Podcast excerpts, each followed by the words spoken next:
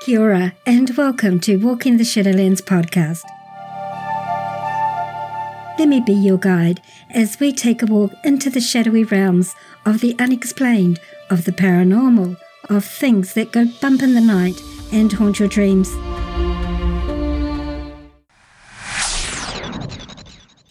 Your hosts, I'm Marianne. Thanks so much for joining us today, tonight, whatever time it is, wherever you're living in this beautiful world of ours. Sit back, relax, and let me be your guide as we walk into the Shadowlands together and see what awaits us there.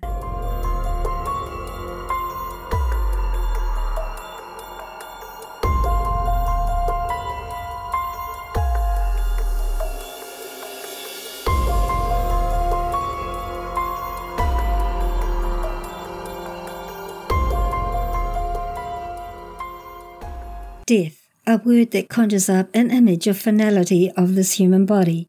Death comes to us all at some stage. It's an inevitable, inescapable, unavoidable part of living. Most of us accept that fact, but we don't tend to think about it or about our own eventual deaths until it's brought to our attention with the death of a loved one, acquaintance, or even celebrity, where it's generally plastered all over media outlets, so it's really in your face, so to speak. Then we might think about it for a little while, put it to the back of our minds, and go on with our day to day living, or we might consider how we, ourselves, might leave this physical reality when our time here is over. Personally, I have no fear of death whatsoever. To me, it's merely walking through one door into another room and life continues on, albeit in a different form. However, the manner of my death is another thing entirely. Of course, like some of you, I would much prefer to go peacefully in my sleep than in any other way. For some people, though, their manner of passing from this realm is very, very peculiar, unusual, and frankly pretty scary, albeit absolutely unexplained. Can you imagine someone just sitting enjoying a cup of tea or watching TV when suddenly, with no apparent reason, their body is engulfed in flames? Flames that start from no external source but from within their own bodies. How frightening would that be? This is called spontaneous human combustion and is the subject of our episode today.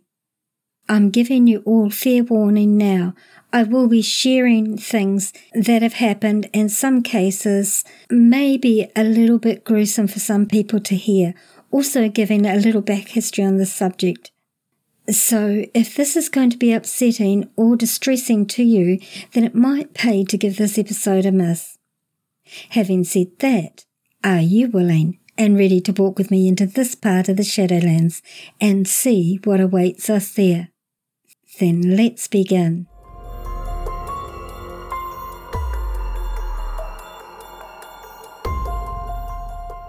Spontaneous human combustion is a subject that has frankly both fascinated and, if I'm honest, scared me a wee bit since I first read about it in my early teens. This is an episode that I've been wanting to do for some time. When I first thought about starting the creation of this podcast, I made a list of topics I wanted to cover at one time or another. This was number three on my list of about 20 or so subjects I thought about for episodes. What is spontaneous human combustion?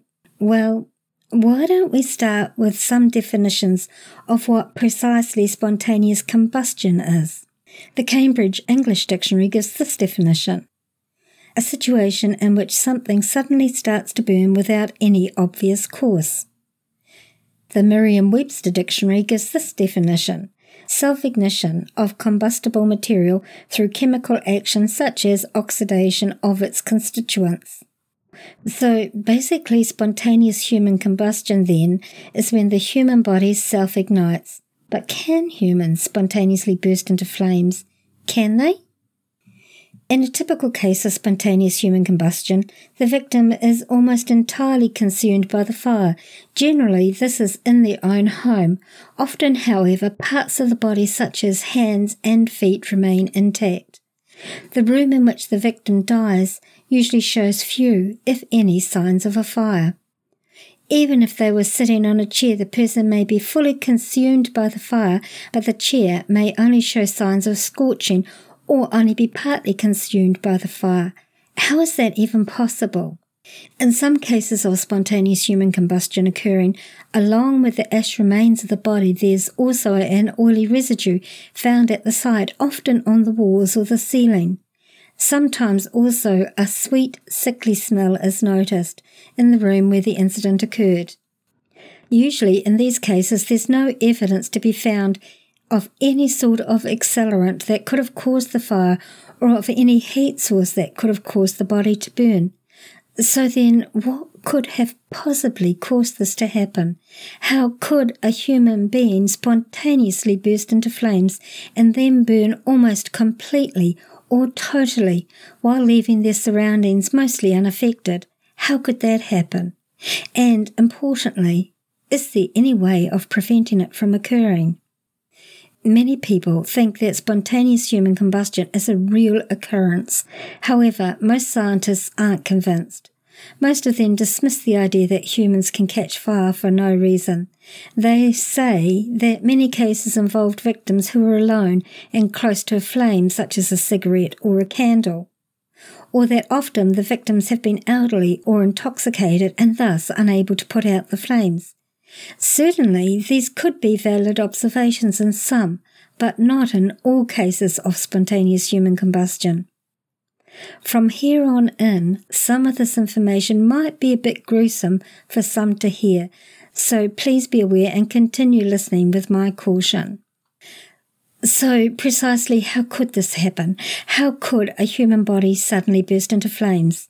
There's no doubt that bodies can burn, Crematoriums routinely reduce bodies to ashes within a few hours. The mystery of spontaneous human combustion lies in the circumstances under which victims burst into flames. Generally, there's no obvious source of ignition, no open fires nearby that might set a person aflame. Furthermore, the victims are generally cold and not only partly burned on one arm or a leg. Spontaneous human combustion is usually fatal. However, there are the odd exceptions to this, which I'll discuss later. Some claim that burning often seems to begin in the chest or stomach area, leaving the grisly remains of legs and hands intact. It's scientifically known that in order for anything at all to be able to combust, there are three things that are required. One, a source of fuel.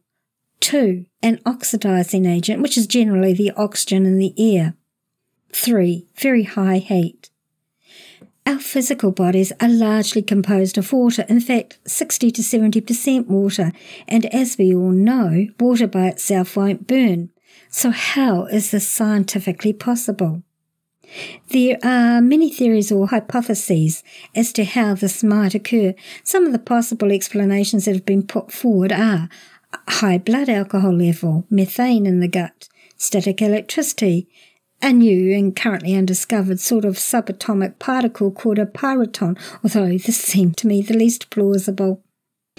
And there are more, which I will go over later in this episode. However, how convincing are any of these? Methane certainly could be a runner. Methane is a flammable gas which is produced by bacterial action in our gut and in the cow's gut. One hypothesis is that the methane in the gut is ignited by the action of enzymes or by a spark from a buildup of static electricity, but no one really knows what causes it to happen, what causes the actual ignition. In nature, there are many examples of spontaneous combustion, such as piles of damp straw or hay, which can suddenly ignite. The bacteria present in the decomposition processes can generate enough heat to cause the gases produced during the fermentation of the hay to cause it to burst into flames. In Hamilton, in the North Island of New Zealand, where I used to live, there are peat fields which can spontaneously burst into flames in the summer. I've seen that for myself many times over the years. Other things also, such as coal dust, piles of compost, and used oily rags.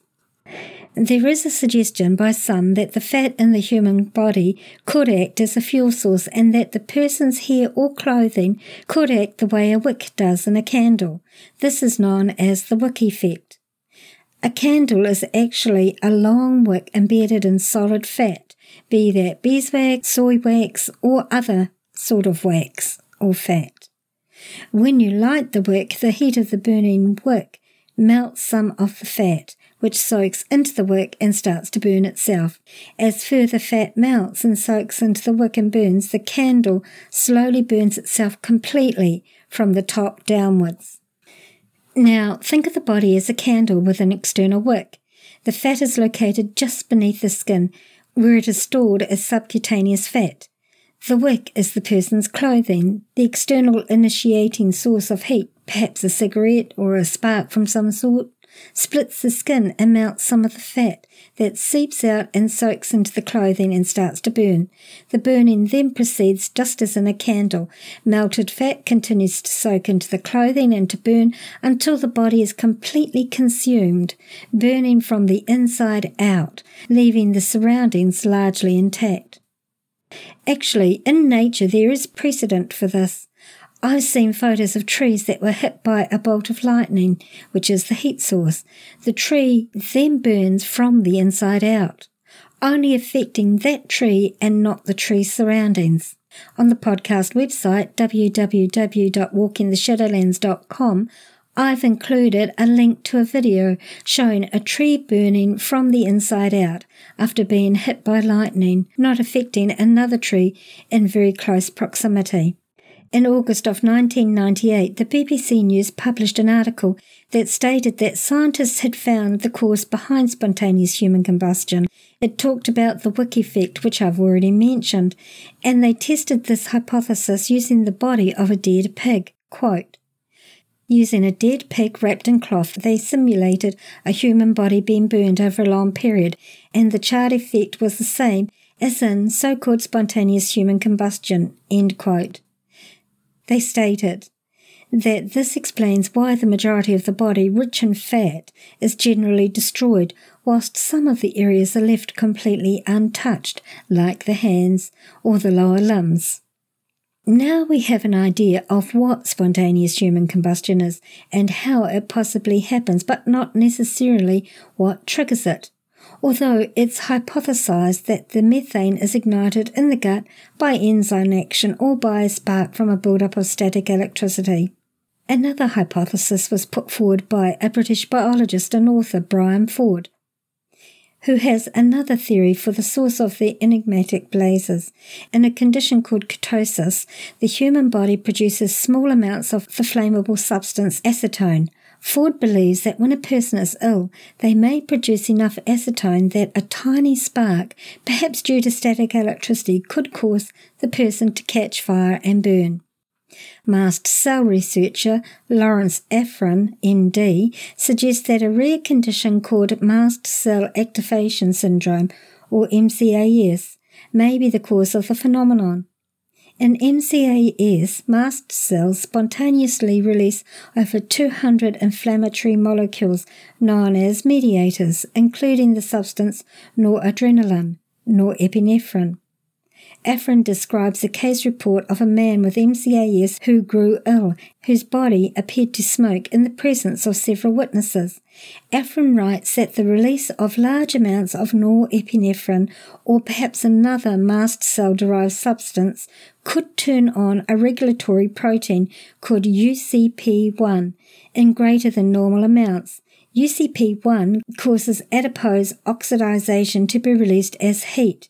Adipose tissue or fat tissue is a known repository of most cells. Under the right circumstances, a sudden flood of norepinephrine released from adipose mast cells could activate the UCP1 switch and cause heat generalization in excess of 90 degrees Celsius. Once the adipose tissue were ignited, it would, in theory, burn itself out, inclusive of bone marrow. British chemist Dr. John Emsley suggests that cases of spontaneous human combustion could be the result of an overproduction of a pyrophoric liquid. diphosphane in the gut. He postulates that the self combustion of diphosphane would also result in the ignition of the hydrogen and methane gases in the gut, which would explain witnessed cases where blue flames were seen to originate from the abdomen, hydrogen burns with a pale blue flame. There's also a rare medical condition called Stevens Johnson syndrome that in extreme cases may be mistaken for a case of aborted spontaneous combustion.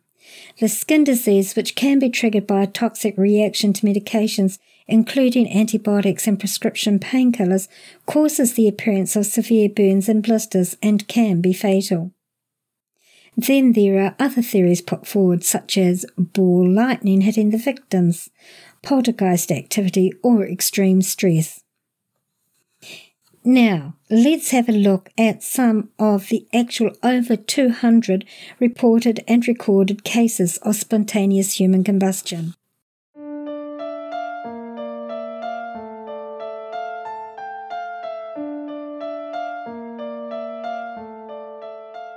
In 1641, a Danish doctor by the name of Thomas Bartholin wrote in his book, and I apologize, I know I am absolutely butchering this Latin pronunciation, Historiorum Anatomicarum Rarorum. This was a book about strange and rare medical phenomena, and in it he talks about the death of an Italian knight called Polonus Vorstius. Apparently, this knight had been enjoying some wine at home in Milan with his parents when he burped fire and was consumed by the flames and died. He stated that this information was obtained from one of the Vorstius family's direct descendants. On to 1763, when a Frenchman by the name of Jonas Dupont's book entitled De Inscendiis Corporis Humani Spontaneus wrote about the death on February the 20th in 1725 of an innkeeper by the name of Madame Nicole Millet. This lady, by all accounts, was a heavy drinker, and all that remained of her was her skull, a few bones from her back, and her lower legs. A straw bed near her corpse remained untouched. Her husband was tried for her murder, but was eventually acquitted due to the testimony of a surgeon by the name of Dr. Claude Nicolas Lecat, who was staying at the inn and had been woken by the smell of smoke before Nicole's body was discovered. He convinced the court that her death was an act of God, which was pretty fortunate for her husband. In 1731, an Italian countess, one Cornelia de Bandi, died in a similar way. She was put to bed by her maid after she had just completed one of her favourite wine and camphor baths. All that was found of her in the morning was a pair of unburned legs and a skull sitting on the top of a pile of ashes. The room was covered in soot, but nothing else to suggest that there had been a fire apart from what was left of her body and an empty oil lantern. It appeared that her body was burned so quickly that her torso disintegrated as she stood, and her skull simply dropped onto the ashes below. In 1744, there was yet another similar story that appeared that happened to the body of a gin soaked, pipe smoking woman by the name of Grace Pett. She was likened to a log of wood consumed by a fire. So here we can see a pattern beginning to emerge. Alcohol was always present and the victim's surroundings were left untouched by the fire, so a theory was given which has persisted, at least in part, till this day that the combination of human gases and alcohol had caused these victims to spontaneously combust. Actually, this phenomenon was so well known that it was written about quite often in literature over the years. Charles Dickens killed off an alcoholic shopkeeper by the name of Krook by spontaneous human combustion in his 1853 novel Bleak House. Charles described the haunting scene like this Here is a small burnt patch of flooring. Here is the tinder form from a little bundle of burnt paper, but not so light as usual, seeming to be steeped in something. And here is is it the cinder of a small, charmed and broken log of wood sprinkled with bright ashes? Or is it coal? Oh, horror! He is here. The subject was also featured in three different books written by Nikolai Gogol, and this phenomenon has also appeared in movies and on TV shows like The X Files. Then on to the 20th century, when we began to have photographic evidence of victims of spontaneous human combustion. Many gruesome black and white shots showing remaining ashes and limbs actually made the headlines, with a few famous cases. For those interested, I have added some of these photos to this episode's page on the podcast website www.walkingtheshadowlands.com. They are hard to look at, so please be aware of this if you choose to check them out. In 1938, in Chelmsford, England, in a ballroom, a woman by the name of Maybelle Andrews was standing at the top of the ballroom stairs when, in front of her horrified fiance and a room full of witnesses, a flame erupted from her and then completely engulfed her, with no apparent source of fire in the room.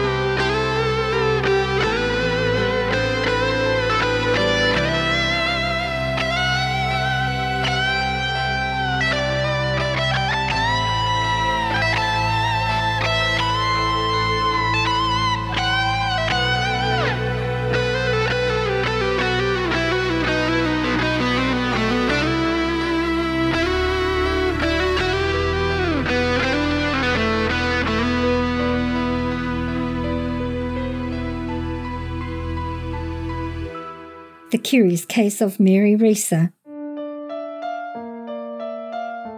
On the 2nd of July 1951 in St. Petersburg, Florida, Mary Hardy Reeser was visited by her son David Reeser in the evening in her apartment.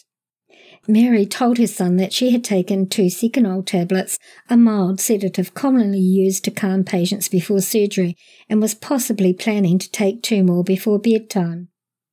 Later that night, Mary fell asleep in her chair.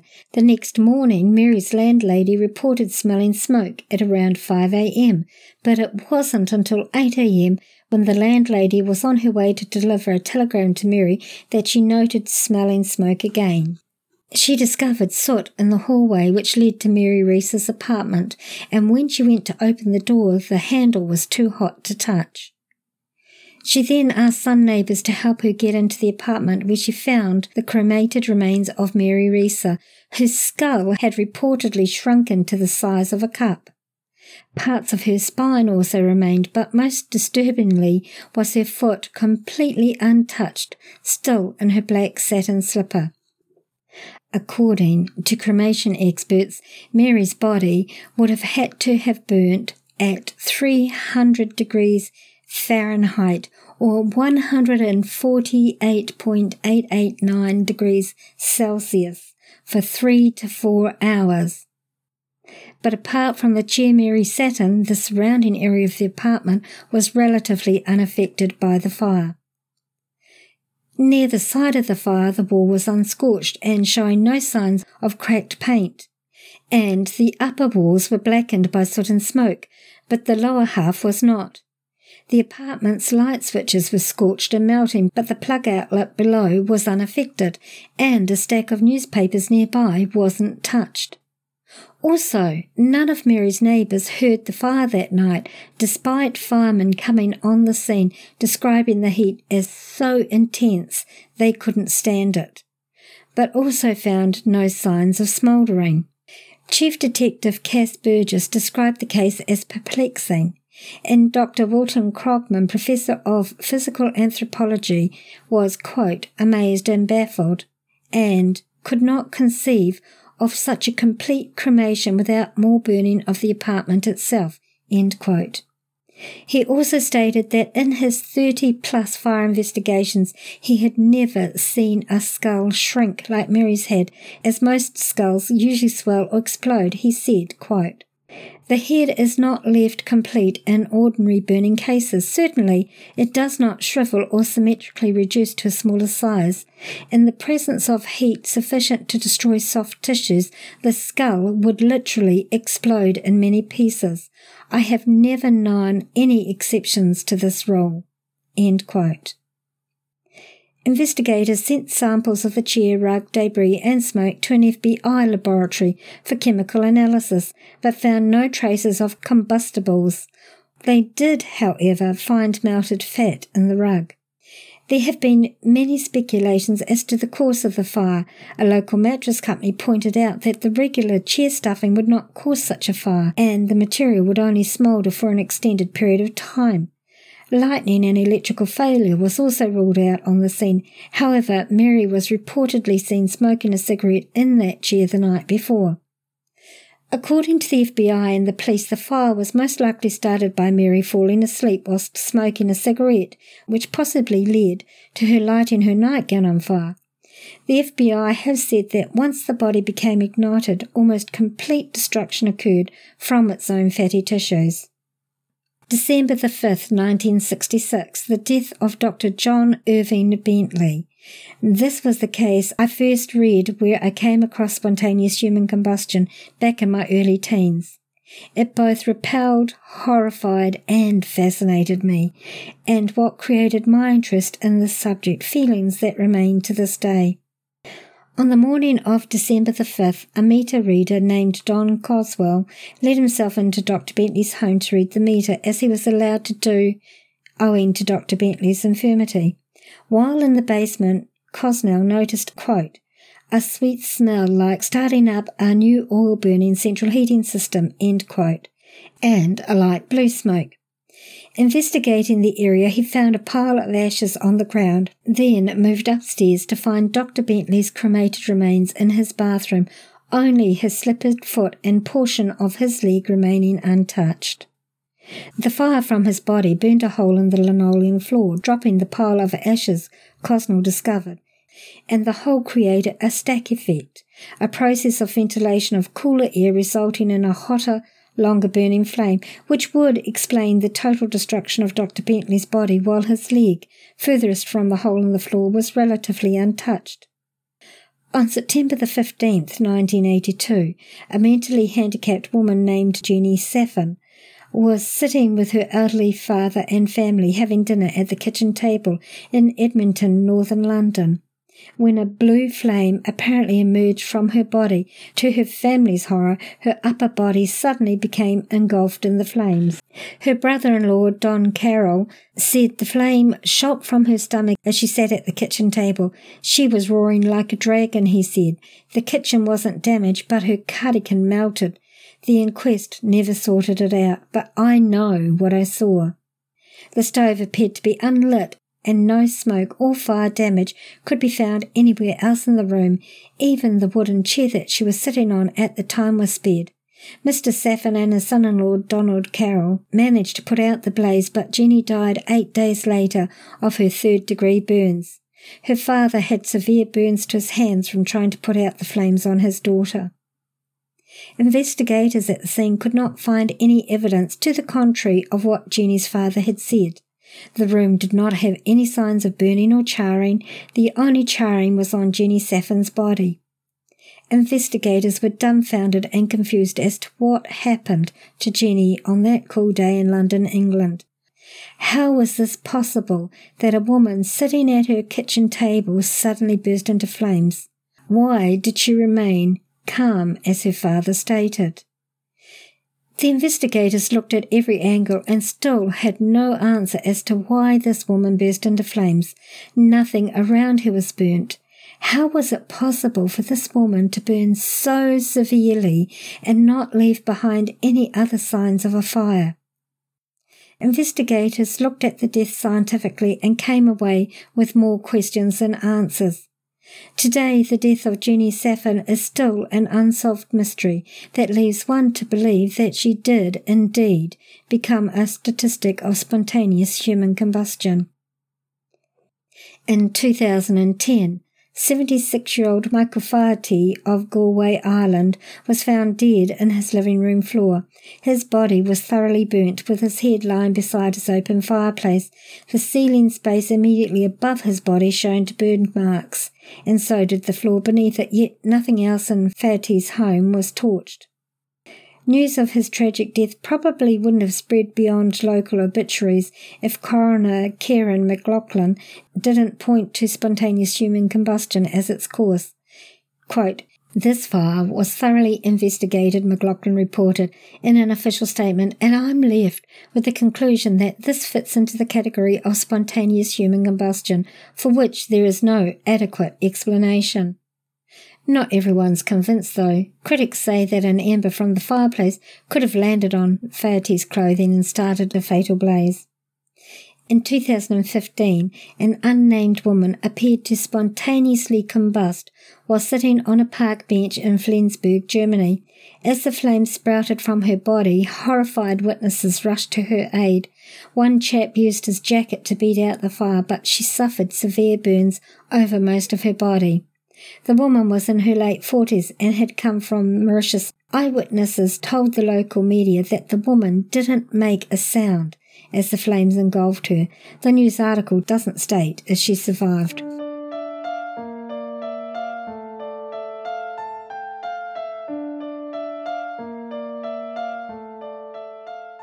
As I mentioned earlier in this episode, not all cases of spontaneous human combustion are fatal.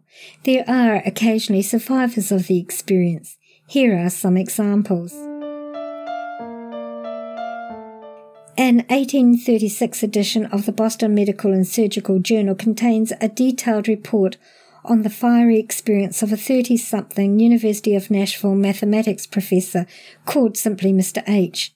The report, authored in the previous year by Dr. James Overton, describes in very precise terms how the professor's left leg caught fire on January the 5th, 1835. Here's the basic story. In the middle of what was otherwise a normal day of classes and meteorological observations, Mr. H was suddenly subjected to a sharp pain in his upper left leg. It began as a strong sensation, quote, as if produced by the pulling of a hair, quote, and grew more and more severe until a small flame finally hatched. Though in great pain and certainly flabbergasted by this turn of events, the professor retained his presence of mind and was able to extinguish the flame by using his own hands to starve it of oxygen. Mr. H survived the odd combustion and recovered. Later, in retelling his story to Dr. Overton, he described the flame as having a small base the size of a 10 cent coin and an appearance like that of mercury. The element of damage to Mr. H was a three inch by three quarter inch burn wound inflicted on his leg. His trousers suffered no damage at all, but his drawers sported a brand new hole in the exact size and shape of the wound. January 1932, from the Almanac of the Infamous, the Incredible, and the Ignored by Juanita Rose Violini. On a cold winter's day in Bladenboro, North Carolina, Charles Williamson was downstairs listening to the radio when his wife's cotton dress went up in flames. Her screams of terror brought Charles and their daughter to the rescue, and together they were able to tear off her dress before it was too late. Though Mrs. Williamson wasn't hurt, the dress was reduced to not being a dress anymore. Mrs. Williamson had not been in contact with flammable fluids or near anything that could have caused the ignition. In winter 1980, Cheshire, England resident Suzanne Mottershead was standing in her kitchen wearing flame resistant pyjamas when she was suddenly engulfed in a short lived fire that seemed to have ignited the fluff on her clothing but burnt out before it could set anything properly alight. Quote, I was in the kitchen and my daughter just screamed out that my back was on fire. As I looked down, it sort of washed all over me. It was like yellow and blue flames all over me. I was not burnt at all, not even my hair was burnt. End quote. The daughter, Joanne Mottershead, confirms this account and adds that the fire brigade arrived and tried unsuccessfully to set fire to Susan's pajamas. June 1985, Frank Baker from Vermont, USA, served in the US Army in Vietnam. A highly decorated former soldier, he'd been preparing to go on a fishing trip with his friend Pete Wiley. He and his friend were sitting on his couch at home getting ready for their trip when suddenly Frank just burst into flames. He initially had no idea what was happening to him until his friend pointed it out. They both leaped to their feet and the men were able to extinguish the fire that was on his torso and forearm and get him to the hospital. The doctor informed Frank that his injuries were unlike anything he had seen before.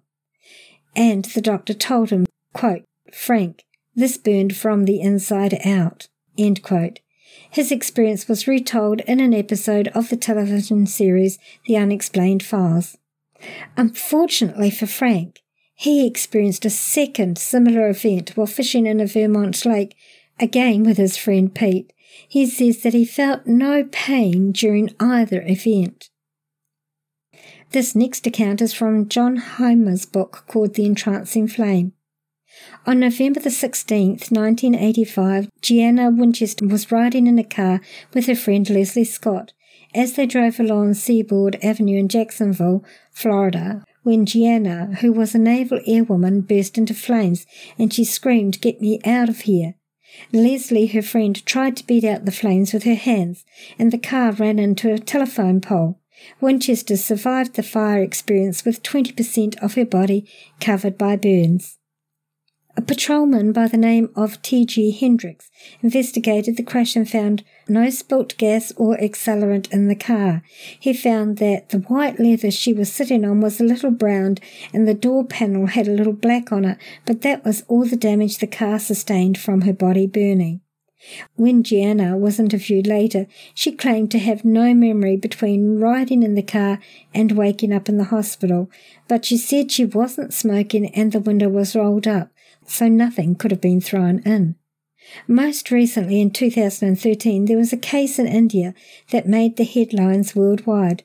Doctors in India were baffled by a three month old baby who has spontaneously burst into flames four times, according to his parents. The doctors actually stated in news conferences that it could have been a rare condition called spontaneous human combustion. I've included a small video on this case on this episode's website page at walkingtheshadowlands.com. But was this actually a genuine case, or was it a case of Munchausen by proxy syndrome? A mental illness whereby a parent seeks to harm their child in order to get attention. Only the parents know for sure. But his parents maintain their innocence.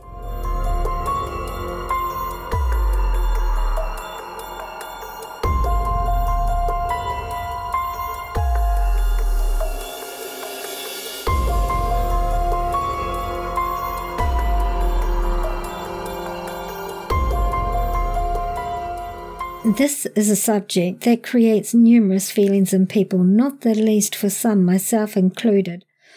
Feelings of horror and fascination. And I sometimes think, did they feel pain? Were they even aware? In the case of Lucille, her family all stated that she was extremely calm, and I have read that in other cases as well, as if they're not even aware of what is happening to them let's hope that actually this is the case because it's too horrific for me anyway to think it might be any other way, and one can only hope that they were at least spared that knowing. This subject raises so many questions, and skeptics of spontaneous human combustion raise some good questions. Questions like why would it only occur in humans? Why wouldn't it happen to cows or dogs or other animals as suddenly and randomly as it does with humans, suddenly bursting into balls of flame? Even with this phenomenon being so incredibly rare, with the billions of us and animals on the planet, then shouldn't we be seeing more of them more often than we do? I don't have any answers, just more questions. But for me, this remains a subject of interest, notwithstanding feeling compassion for the remaining family members. Who knows? One day we may have some definitive answers, but for now, I guess it will continue to remain a mystery waiting to be solved.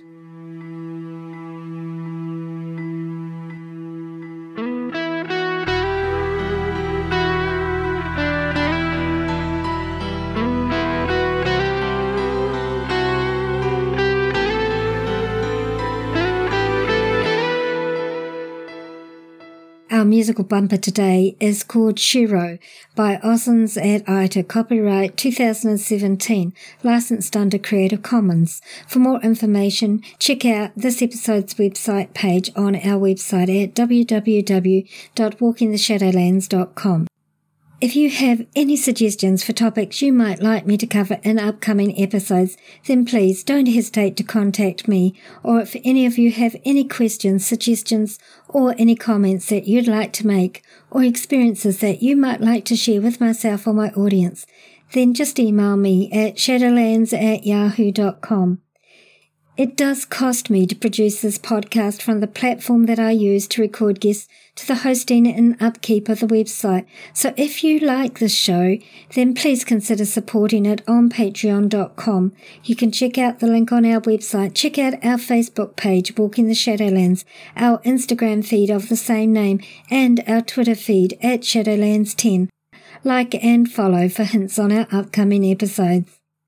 And if you enjoyed this episode, then please leave a positive rating and don't be shy to leave a written review on your chosen podcasting platform or on the podcast Facebook page, Walking the Shadowlands. Who knows? You may hear your review read out at the end of one of these podcasts.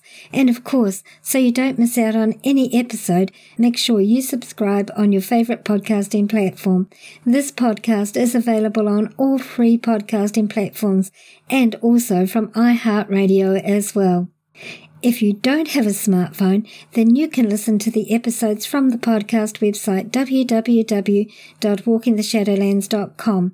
For those hearing impaired, there's a full written transcript of each episode on the website so you don't miss out at all. Tell your friends, tell your families, tell your workmates about our show. Encourage them to listen and to subscribe also. The more, the merrier.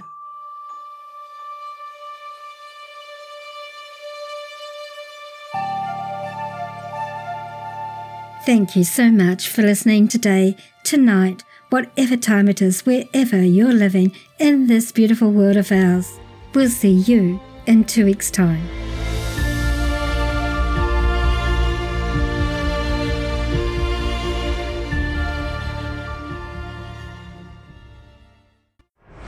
Thanks for listening.